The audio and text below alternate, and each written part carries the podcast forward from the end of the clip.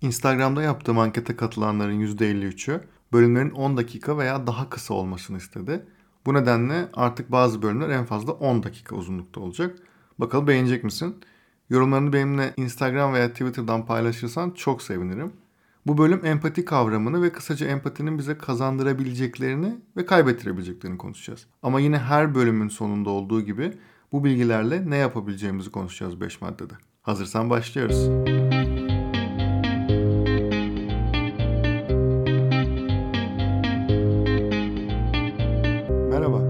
Hakan Şık. Fikrin ne kadar önemli ve aslında ne kadar da önemsiz olduğunu konuşacağımız podcast serisi Bedava Fikre hoş geldin.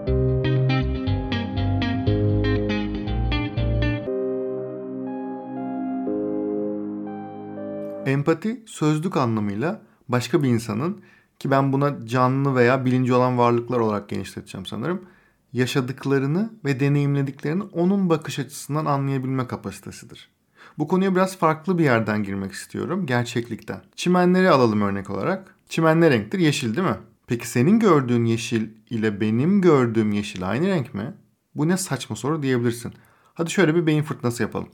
Yeşil rengi bu rengi hiç görmemiş birine nasıl tarif edersin? Genelde nesneler üzerinden tarif etmeye çalışırız.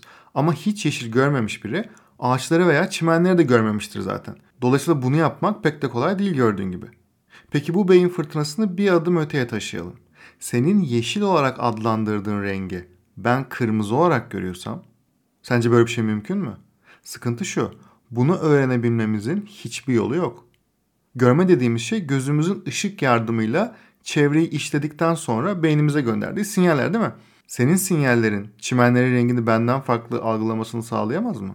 Ben bu renk kavramını renk körü olan arkadaşlarımla konuştuğumda fark etmiştim ilk olarak. En yaygın renk körlüğü çeşitlerinden birinde renk körü olan kişi genelin kırmızı olarak gördüğü rengi yeşile yakın bir renk olarak, yeşili ise kırmızıya yakın bir renk olarak görür. İlk aklıma gelen sorulardan biri şu olmuştu.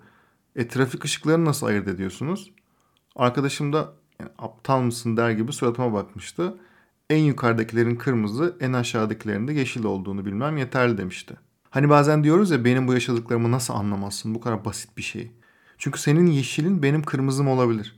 Daha doğrusu senin çimenin yeşil, benimki kırmızı olabilir. Hem de ikimiz de bu rengin adının aynı olduğunda hemfikir bile olabiliriz. İşte empati kavramı tam da burada devreye giriyor.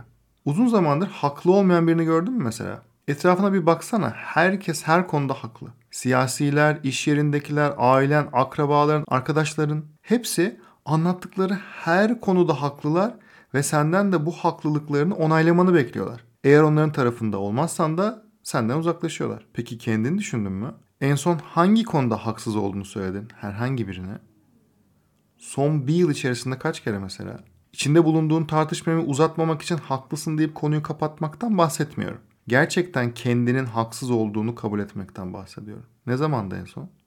Hiçbirimiz genel olarak haksız olduğumuzu kabul etmediğimiz için ilişkilerimizdeki sorunları o anlık veya yüzeysel olarak çözdüğümüzü düşünüyoruz. İş yerindeki astınla veya üstünle ilişkin olabilir bu, ailevi ilişkin olabilir, partnerinle veya bir arkadaşınla olan ilişkin de olabilir. Gerçekten empati kurup en bilinen haliyle kendimizi gerçekten o kişinin yerine koymadığımızda maalesef sorunu çözemiyoruz. Çözmeme gerek yok ben haklıyım zaten diyenler orta ve uzun vadede zaten birçok şeyi kaybettikleri ve kaybedecekleri için bunun sonuçlarına hiç girmeyeceğim. Bilinen 3 ana tip empati var. Biri bilişsel empati, diğeri duygusal, diğeri de merhametli olarak çevirebileceğimiz empati. Bilişsel empati daha çok iş hayatında kullanabileceğimiz türden bir empati çeşidi. Diğer kişinin ne hissettiğini ve ne düşünebileceğini anlamaya çalıştığımız bir tür. Müzakere veya pazarlık yaparken işimize yarayabilir örneğin veya birini motive etmeye çalışırken. Dediğim gibi biraz daha resmi olarak adlandırabileceğimiz bir tür diyebiliriz buna. Farklı bakış açılarını tartışmamızı sağlıyor. Dezavantajı ise derin duygusal bağ kuramayız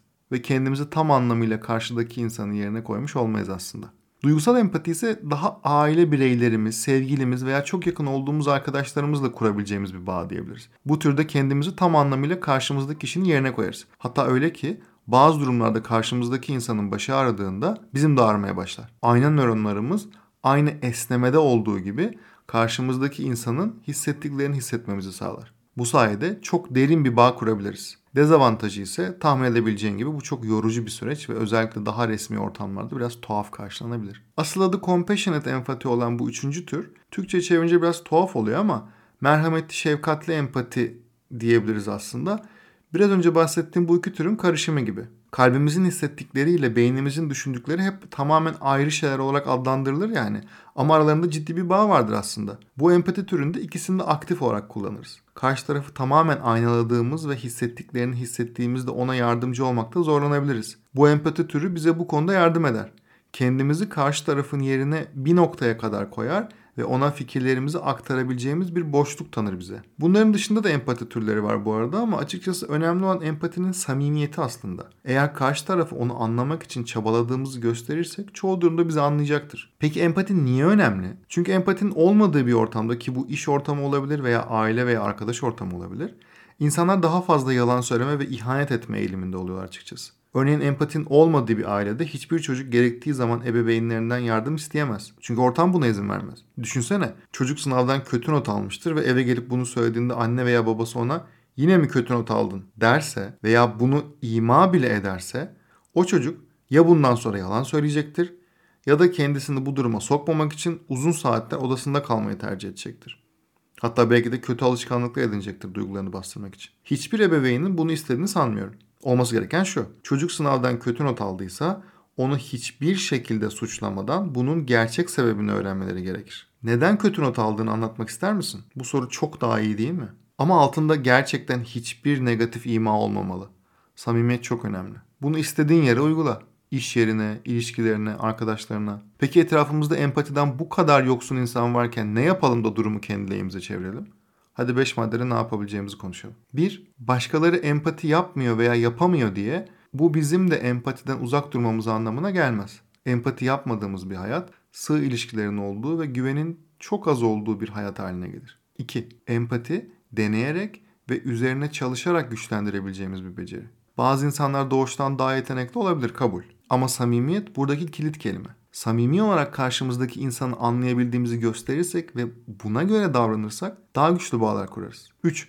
Özellikle iş hayatında empatinin işe yaramadığını düşünüyor olabilirsin. Kısa vadede evet ama orta ve uzun vadede empati sana çok önemli kapılar açacaktır. Artık çoğu insan aynı yerde çok uzun yıllar çalışmıyor. Network dediğimiz şey işte tam da bu. Empatiyle kurduğun bağları sürdürerek çok güçlü bir ağ inşa edebilirsin. 4. Empati abartmamak da önemli her tanıştığımız kişiyi anlamak zorunda değiliz. Özellikle yeni tanıştığımız insanlar için bu irite edici bile olabilir bu arada. Karşımızdaki insan ne kadar izin verirse o kadar yaklaşmalı ve onu sadece o kadar anlamaya çalışmalıyız. 5. Son madde. Empati karşılıklı olmak zorunda değil. Daha doğrusu biri önce bir adım atmak zorunda. Ama fark ettiğim kadarıyla insanların çoğu eğer psikolojik bir rahatsızlığı yoksa tabii karşısındaki insanın onu anlamaya çalışmasını olumlu karşılıyor. Dolayısıyla belki de bazen trafikte biri önümüze kırdığında gerçekten çok önemli bir yere yetişmeye çalıştığını ve çok kötü bir gün geçirdiğini düşünebiliriz. Veya bir sırada birinin önümüze geçmesi.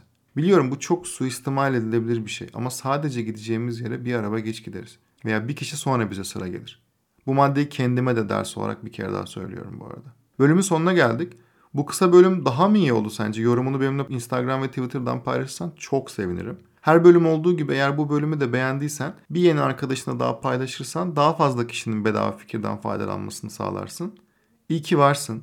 İyi ki benimleydin bu bölüm boyunca. Bir sonraki bölümde görüşmek üzere. Hoşçakal.